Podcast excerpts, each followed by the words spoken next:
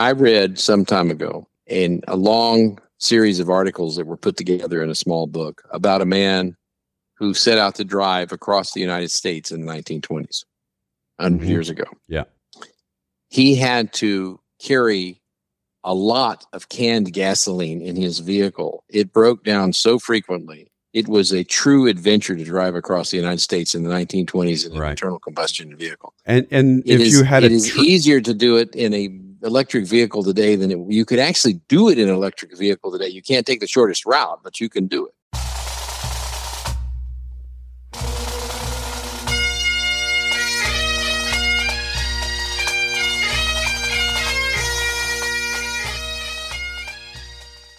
once more under the breach, dear friends. Else fill the wall up with our English dead. Good morning again, ladies and gentlemen, boys and girls, and ex- and welcome back to another exciting second hour of the Personal Wealth Coach. As You sound really excited. I'm I'm extremely excited. I I am uh, no, I think I'm getting that confused with exited. I Right. I exited a room, so I'm extremely exited. Right. That Yeah. makes sense. Yes. Very, it's a very exited radio program as well. Most people that listen to it stop listening to it at some point, probably at the end of the program, but hopefully at the end of the program. But still, it's very exiting. Right. Yes, we have to use our words correctly here. Absolutely. Well, I Um, have a ahead. few more things to just kind of throw out there as uh, talking points. Um, this week, uh, the Equifax, which is the credit report- reporting firm, just um, came out with their new data on how much credit card debt is out there and so on. And we talked about during the pandemic that credit card levels dropped drastically. We're talking about very large numbers. We pre-pandemic December 2019, we had 916 billion dollars on credit card de- cards in the United States. That's a lot. Um, and at the depths of the pandemic, after the stimulus had come out, and this is part of the reason why we didn't see a massive upswing in inflation during the pandemic lockdown periods, is that uh, people were paying off their credit cards. We got down to about 750 billion. That's a big difference. That's like 160 plus uh, billion dollars down from what it had been.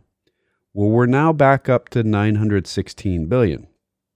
That's not inflation adjusted. So inflation has had a hit. People generally are making more money than they did back there. So we're not equal to where we were, but it's an interesting point. We've been looking at the at rates in on or the credit cards uh, balances going up and up and up and up. Um, basically since February, there's not been a month that we didn't go up. December we had a big up spike. We usually do in December's. Something happens in December where people pay money for. I don't know. It has to do with a with an overweight man and uh, whether or not he can fit in confined space while flying. It sounds to me like an airline issue that causes people to spend a lot of money in December. But I think it has to do with gifts. I, I don't know I- something. I think I think they could miss that uh, who who could? about the overweight man in airline flying. Oh well, I mean, overweight man. He's got to fit in this extremely cramped space to, to get where he's going.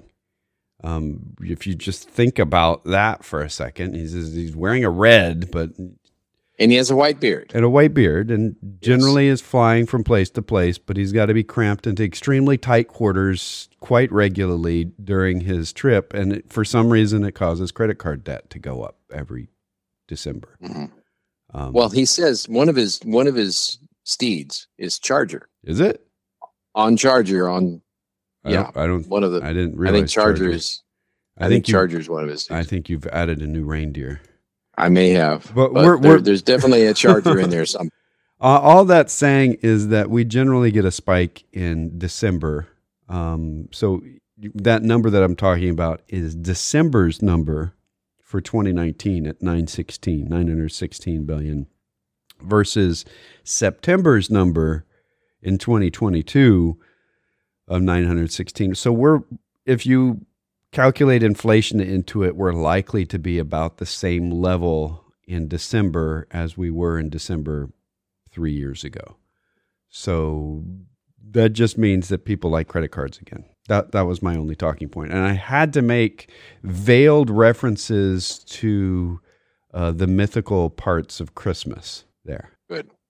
Yeah. Well, there was a very significant announcement by the our our actually my favorite bureau bureaucracy, the Bureau of Economic Analysis. Yes. Um, Self-recognized bureaucrats. That, those are the best kinds of bureaucrats, by the way. If they believe that they're not bureaucrats, those are the worst kind of bureaucrat. Well, there's also a bureau over in the labor department that right. is competing with them though, for being bureaucrats. Anyway, yes. um, they reported that in the third quarter, this is, by the way, their first estimate.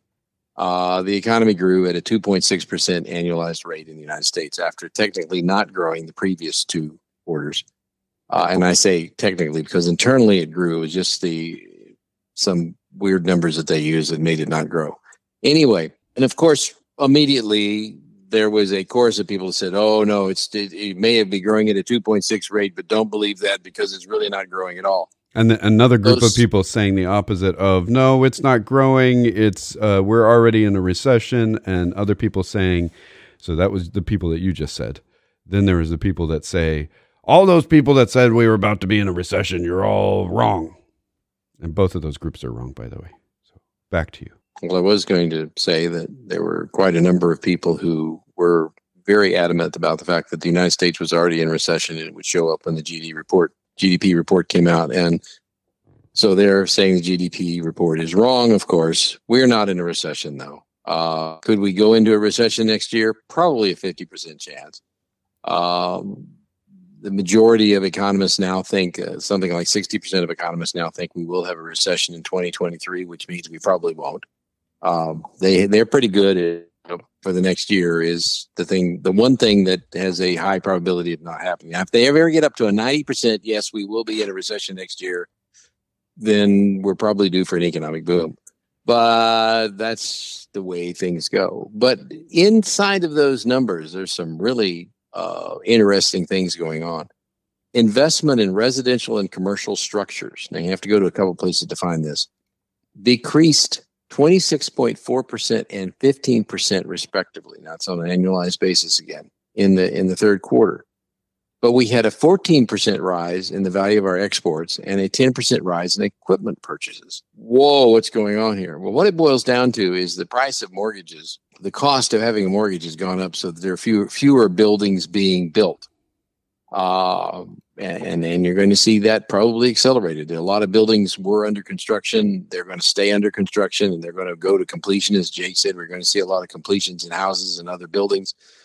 Uh, starting of new buildings is fallen off was falling off pretty significantly in the third quarter and will continue to fall off. I'm confident, but those buildings still have to have things in them. If it's a commercial building, people have to buy equipment uh, to make the commercial building pay for itself, make it worth having. If you buy a new house, you're going to want some interesting things in there that Jake was talking about last hour they didn't have in the 1940s, like air conditioning and and uh, refrigerators and nice things like that in microwaves. Yeah, and and things and like so people are buying a lot of those. No lead in your paint, things like that you know, nice yeah. things.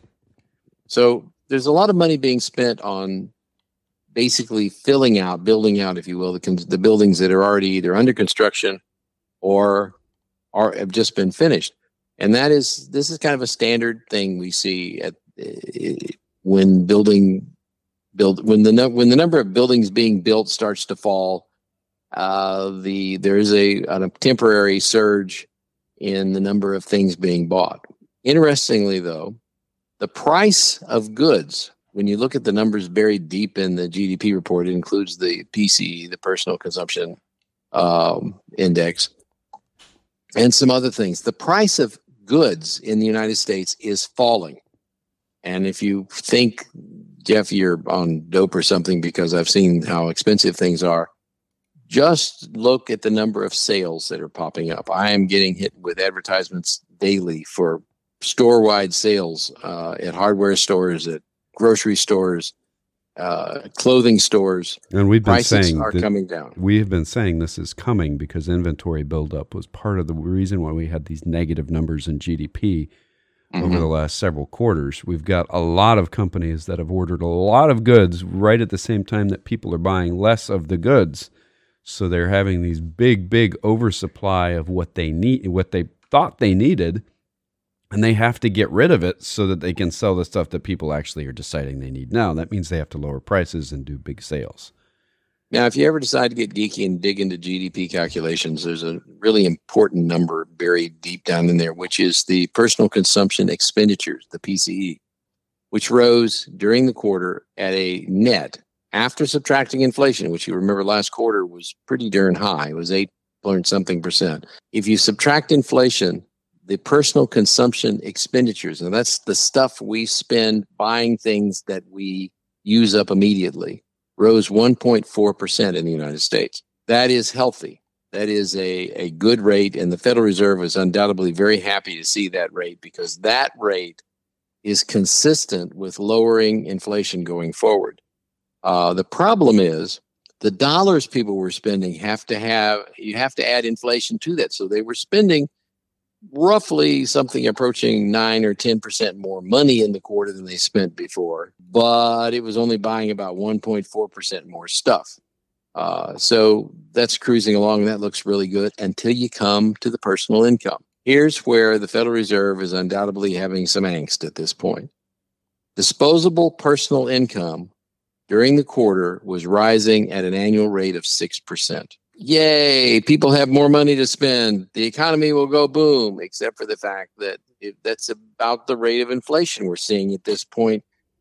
That's not a coincidence. If people have more money to spend and they've already got their savings stocked up, which most people have, they're going to spend more money. And when they spend more money, prices go up. Why? Because the law is supply and demand. So the Federal Reserve, I'm sure, is looking at that 6% increase thinking we've got to pull that down. Their job, like I said last hour, and it's important to realize, is to slow down our spending as a nation, not as individuals. They can't do that, but as a nation. And they're going to do it and they're going to keep raising rates until it happens. And why is it going to happen? Because people are going to stop buying houses people are going to get laid off. You're going to, we haven't seen that happen yet, but I suspect as we go into 23, Well- 2023, we're going to start to see layoffs. We're seeing it already in uh, the finance and air quotes around this tech. We're seeing people who were in the highest demand over the last three years getting laid off. And that's generally how these things start. That includes apparently a significant number of very highly paid people at Twitter who just got laid off this week. yeah, they did not get laid off, they got fired. Yeah, we're restructuring. Well, Get out of here. Well, it's a layoff. You have firing has to be for cause. They simply said we're terminating your job. That's a layoff. So they're and Yeah, how do we know that? Not because of government statistics, but because people watching Twitter's headquarters noticed a lot of very well dressed people walking out of the building carrying boxes. And well dressed people don't normally walk out the front door of the building carrying boxes unless they just got laid off. Particularly not the CEO with a, a security guard on either side of him. Yeah. Uh, So tech layoffs have started with a $44 billion expenditure, which mostly is borrowed money, apparently. Uh, I, I actually have a very quick statement to make around the whole Twitter thing, and um, people have talked that, that you know Elon Musk is he doesn't know how he how is he going to make a profit on this, all of that. Um, I have a weird thought here. Oh. It doesn't have anything other than a strategic viewpoint on it. It's really easy to get conspiracy minded about this. This week, uh, Russia has made not so veiled references to knocking satellites out of space because um, and and pretty directly referenced uh, the former uh, president, now one of the top people in Russia, Medvedev, um, has directly tweeted back and forth with Musk several times in a kind of compat- combative way about Starlink. Okay, so let's take a step back and see what is Elon's Elon Musk's motivation in buying Twitter. Uh, if you look at what's happening with Facebook, they're running into issues with profitability. If you look at what is the core of Elon Musk's strategy, purported from the very beginning, he wants to get into space, he wants to go to Mars. This is his major mission. Tesla is a nice thing that he's doing as well. He wants to go to space. And right now, he is the single person in the world with the most capability of getting into space, and that includes Putin and Biden. He can get people into space if he wants to get people into space. Biden may have to make a deal to make that happen. Uh, Putin probably could get somebody into space at this point, but it's in a failing system with old technology. Okay. Um, you're familiar with this book, I'm sure. The Moon is a Harsh Mistress. Yes. It's a great classic sci fi, has to do with a colony set up on the moon, and the people down on the planet have to keep sending stuff up to the moon to keep them you know they're they're not self-sufficient yet and then eventually they get self-sufficient and so they start taxing the stuff that's going up to the moon too much this may sound uh, familiar. They're only taxing on the things that they can't produce on the moon. This is, it sounds a bit like the Boston Tea Party, only instead of dumping a bunch of tea into the water, the people on the moon just started dropping rocks on the planet, um, big rocks. And they're a lot harder to stop than they are to throw. And there's not a shortage of big rocks up there. So, if you think about this from a perspective of a strategic plan, was $44 billion a good price tag? It's kind of irrelevant. If you look at it from a strategic plan, this is a guy that's likely to be controlling large swaths of space, including asteroids, probably pieces of planets, maybe maybe large satellites, natural formed rather than human formed um, his internet connection speeds may, if he continues on the track that he's on, and technology that he's pushing for constant improvements, he may become one of the major suppliers of internet for the planet. And he wants a non government controlled platform that people can talk on. I don't think he's all that concerned about the profitability of Twitter. I mean, he's going to get ad revenue on it if he wants it, if people are still on it. But I think he's a lot more concerned about the long term objective of getting into space. And also, at some point, governments are going to have to take a step back and recognize that if Elon Musk ever leaves the planet, he could literally control the politics of the planet forever after that because he could throw rocks at us. Um, that's you could go very quickly into conspiracy minded stuff and say he's planning all that. I'm not saying that. I am saying that the already constructed starships, the number that he's created already, the top portion of these massive rockets that are supposed to have a 30 year life of being able to go up and down into space, he's already got a lot of them, several hundred of those. The number goes from 240 to somewhere around 300 of them. Now, the number of launching mechanisms, the, the, the lower stages of the rocket, he's got fewer, fewer of those because the technology is still being tested. As soon as he gets it tested, we, he could have hundreds of things in space that are larger than anything else in space that humans have put up. And owning Twitter doesn't seem like a profitability dream anymore, but rather a platform dream where he can kind of control his own narrative and not be limited by any single country saying, hey, you can't say that.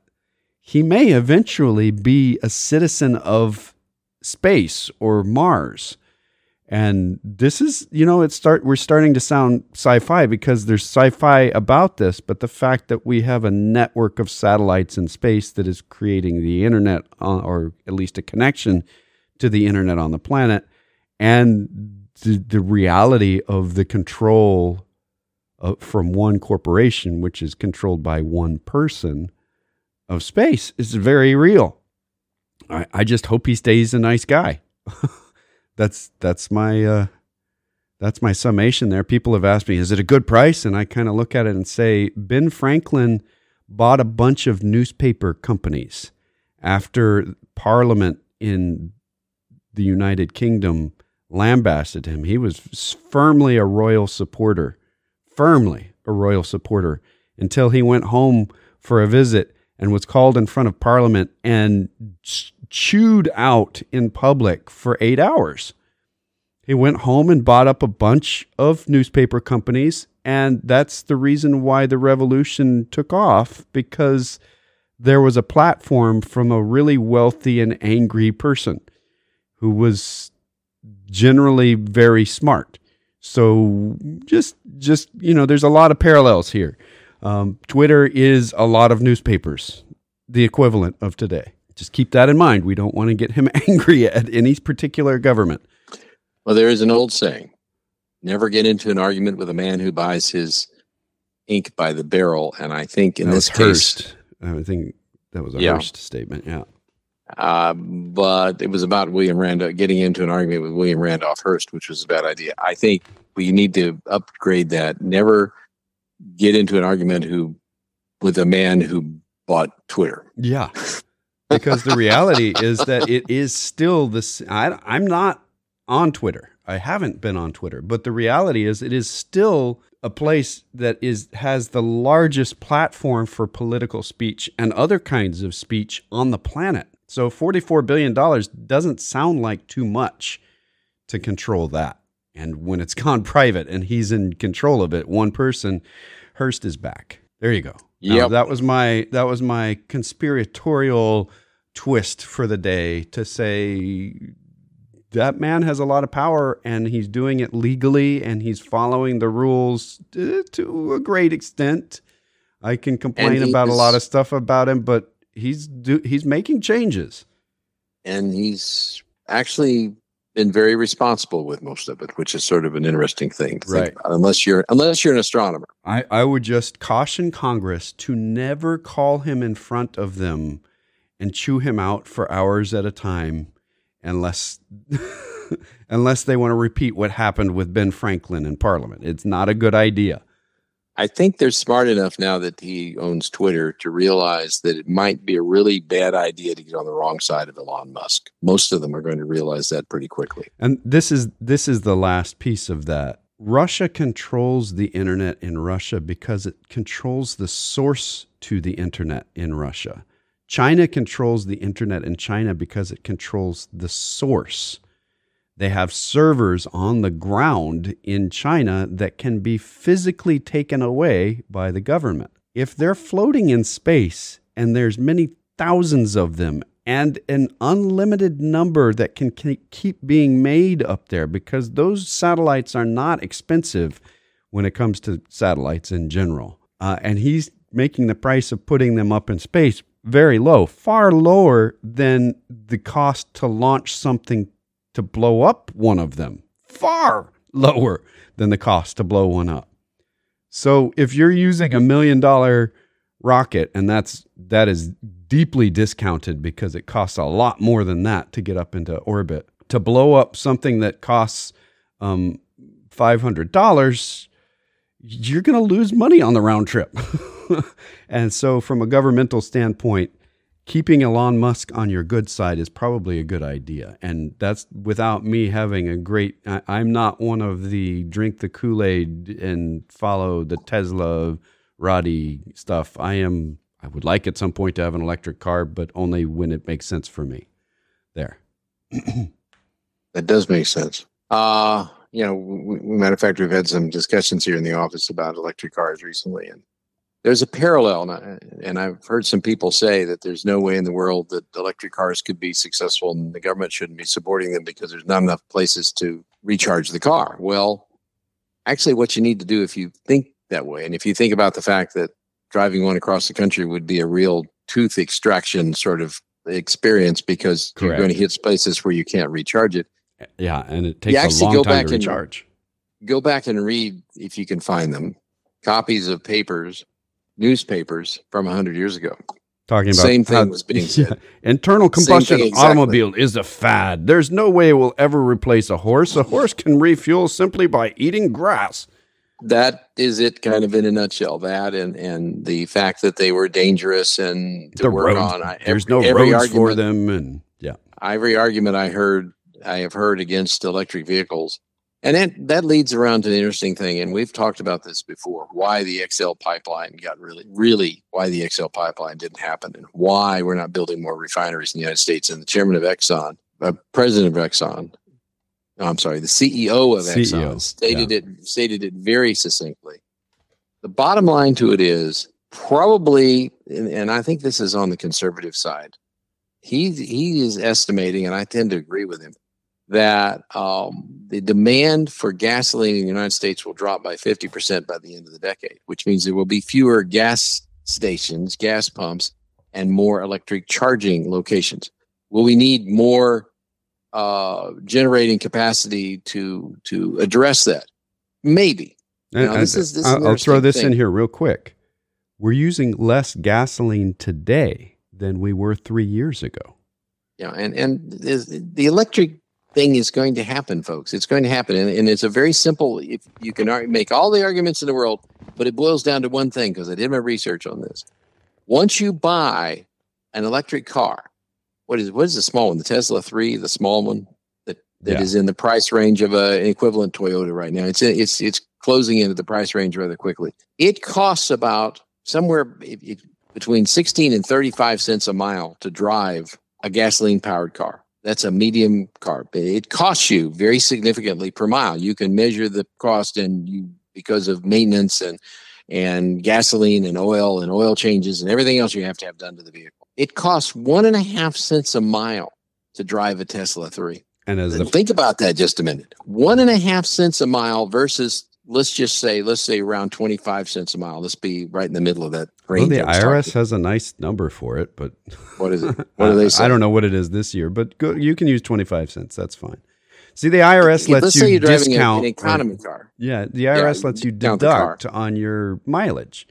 And the united states is not eh, making an effort to um, give you tax cuts that weren't made by Congress. So the IRS is using numbers uh, for discounting or deducting from your taxes for business purposes. What's your mileage rate? Do you have that up there yet? Nope. For business, it's 58.5 cents a mile. Okay. That and has, charity, it's 14 cents, and medical moving is 18 cents. So. Okay. So somewhere in between those. So you're probably pretty close with the 25 cents.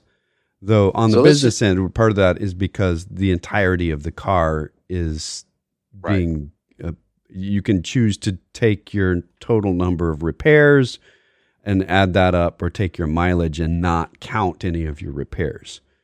But even at the charity rate of 14 cents per mile, uh, if, if, if it's only costing you one and a half for one and a half cents per mile to drive your vehicle, it boils down to very, very, very simple economics. If you could do all your driving for one and a half cents a mile versus 25 to 50 cents, well, let's say 30, 25 to 35 cents a mile, would you choose to continue to drive at 25 to 30 cents a mile? Or would you eventually turn around and say, one and a half cents a mile looks very attractive to me? And it's it's it's it's not going to stay. It, it'll probably stay pretty close to that for some time because it is just a lot cheaper to produce a lot of electricity using natural gas than it is to burn fuel in a motor vehicle. It's just a lot cheaper. And there's that, uh, and, and and will we need to expand electric use? Yeah, and and um, let's that's not saying it's it's ready right now. I mean, you just said it. It's like pulling teeth to go any long distance in an electric vehicle. It's not ready for play right now. If if right. those of you that buy electric vehicles right now are on the bleeding edge and you're going to feel it. Uh, there's going to be technology problems, there's going to be refueling problems, all that stuff. But the reality is, as soon as the price point changes with technology, it doesn't matter the technology, it tends to replace the cheaper item. I mean, you could say, well, the DVD versus the tape, the tape player. Well, it was a better quality. Okay. I read some time ago in a long series of articles that were put together in a small book about a man who set out to drive across the United States in the 1920s, 100 mm-hmm. years ago. Yeah. He had to carry a lot of canned gasoline in his vehicle. It broke down so frequently. It was a true adventure to drive across the United States in the 1920s in an right. internal combustion vehicle. And and it if is, you had it is tr- easier to do it in a electric vehicle today than it, you could actually do it in an electric vehicle today. You can't take the shortest route, but you can do it. Yeah, if you had a uh, a gasoline powered tractor for your farm, which would in, increase your ability to get more produce. Um, during the 1920s into the 40s, even people were having to order barrels of gasoline to be delivered by train because there was no infrastructure for delivery. You had to show up, and if you didn't have enough gas left from the last delivery, you showed up with your horse and your cart and you mm-hmm. loaded mm-hmm. and there were there were people laughing about it. It was part of the joke of the time. Look at these people on the horse and the cart picking up their gasoline from the from the railroad station. This is never going to catch on. And Jake and I have discussed this before, but people have asked me about it. If it is going to hurt, if it hurts our economy and cause the price of gasoline to go up, the cancellation of the XL pipeline. XL pipeline was dead before it was canceled. Yeah. Economically, it was a dead end. Why was it a dead end? because uh, years ago in the last administration, we embargoed most oil coming from Venezuela. Venezuela exports very heavy tar laden oil. We had refineries along the coast of the United States that were capable of processing it, so it was it was exported to the United States, and we refined it here. Well, with the cutoff of oil from uh, Venezuela and a pandemic that went on then in 2020 a lot of those refineries shut down because there wasn't any demand for fuel and they didn't have any fuel coming well, in. They, didn't have any oil coming in. So what they, they, did is they converted to you to support fracking. Yeah, they were converted rather than shut down. So they right. went to to it's the stuff that's coming out of North Dakota and out of Texas from fracking is considered sweet crude, not tar. It's a very different refining process and much easier to do, much less expensive to do. That's what I was going to say. And because they are converted now to reforming to to the the fracking fuel, which is light and sweet, the fuel, the oil coming out of Canada, we no longer have the capacity to deal with and don't want to deal with it. It's very expensive to deal with. It's very expensive to get out of the ground. Uh, and and that's what the XL pipeline was supposed to transport, and so it was economically dead in the water long before it got canceled. I hope it wasn't in the water. That's not where it was supposed to be that was a metaphorical dead the oh, water. Oh, okay, okay, gotcha. So a lot of things are changing in our economy, and they're going to continue to change. And a lot of us older folks, particularly, don't like to see change. But the change is happening, and it's going to continue to happen. And and and one of the things that's good in all of this, and and it tends to be overlooked rather dramatically, is we have a steady growth in the United States of productivity. And basically, our population pro- growth plus our productivity growth is the growth of the country. And we're growing and we're still growing in both areas. Immigration is most of our population growth right now, which eh, a lot of people don't like, but it is a reality, and that's the way we continue to see a rising standard of living. Uh, we are still plugging along. We're still doing well. And I want to emphasize something, particularly in this time when the market is down and the negativity is overwhelming us in the midterm elections. The United States is a great place to live. We have a great economy. And there is every evidence that investing in the United States economy continues to be one of the smartest things you can do in the world, if not the smartest thing. Despite all the negativity you hear, this is the place to be. This is the place to invest. And I say that with a great deal of experience. I went through the inflation and the recessions and everything else that occurred back then when the Dow was at 1,000. The Dow is a little higher than 1,000 today even if we discount inflation, you look at the Dow Jones Industrial Average and you divide it by a thousand, and that's how much the value of the 30 stocks represented there has grown. Does that mean you should have grown that much? Not necessarily at all, but that gives you, it's a good handle to put on the fact that 40 years ago, the Dow was at a thousand when I came on board as first started advising people on where to invest their money. Um, we've come a long ways and we've got a long ways to go. I remember, and I, we said this before, but I want to say it again. 1987, when the Dow Jones Industrial Average and the stock market crashed in October of 87, it was everybody was scared. And the Return of the Great Depression was a very popular best-selling book. Uh, there was a conclusion that we were about to slip into the Great Depression. I mean, the, the pessimism was so thick you could cut it with a knife the Dow Jones Industrial Average was at 1,335 when John Templeton said it would be at 10,000 by the end of the century, which was only 13 years into the future. It went to, it didn't go to 10, it went to 13,000 as a matter of fact. And it has continued to rise since. There's down periods along the way. You ride through them, but the United States economy is still in phenomenal condition. It is in the best condition of any major economy of the world, bar none. It's continuing to drive forward.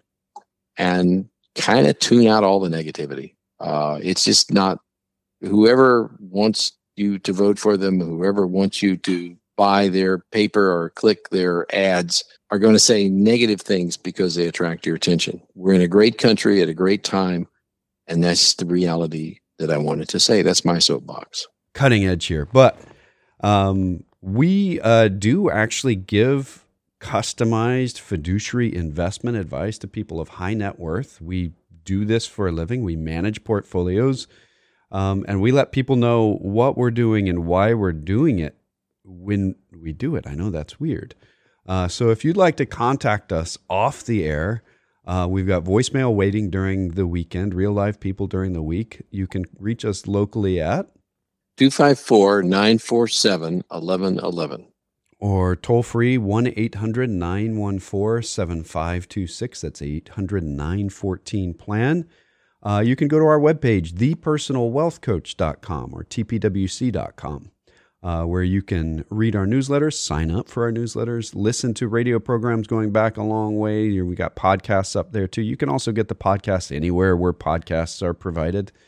Uh, you can contact us through the contact form on the webpage or directly through our email addresses at Jeff and Jake at tpwc.com. Until next week, this has been the Personal Wealth Coach.